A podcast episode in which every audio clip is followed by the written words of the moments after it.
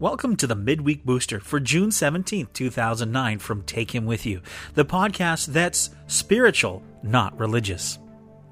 Today we are in the book of James and we are on chapter 3 we've been going through. You can always go back and get uh, more of the chapters by subscribing on iTunes to Take Him With You or going to takehimwithyou.com, clicking on listen now and hunting around until you find those chapters. But we are on chapter 3 today out of the New Living Translation.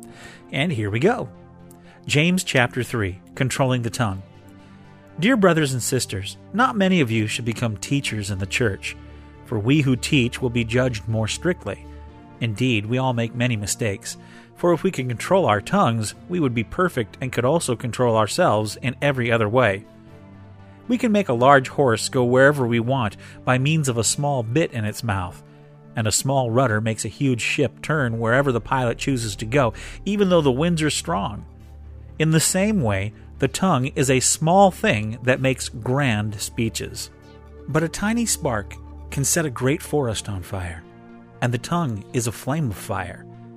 It is a whole world of wickedness corrupting your entire body.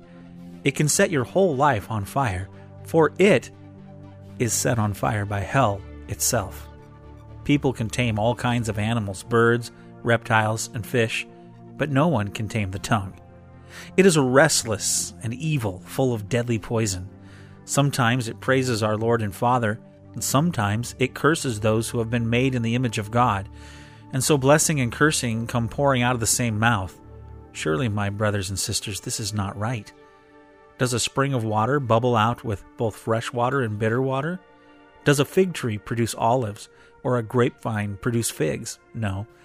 And you can't draw fresh water from a salty spring. If you are wise and understand God's ways, prove it by living an honorable life doing good works with the humility that comes from wisdom. But if you are bitterly jealous, and there is selfish ambition in your heart, don't cover up the truth with boasting and lying. For jealousy and selfishness are not God's kind of wisdom.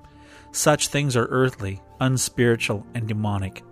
For wherever there is jealousy and self ambition, there you will find disorder and every evil of every kind. But the wisdom from above is first of all pure it is also peace loving, gentle at all times, and willing to yield to others. It is full of mercy and good deeds. It shows no favoritism and is always sincere. And those who are peacemakers will plant seeds of peace and reap a harvest of righteousness. There you go. That's James chapter 3.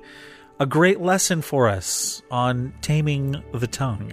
I don't know if you have problems with that, but boy, they all you know they say sometimes that your greatest strength is also your greatest weakness. That is totally true. I can use my mouth to do lots of great things, but I also can do bad things with it too.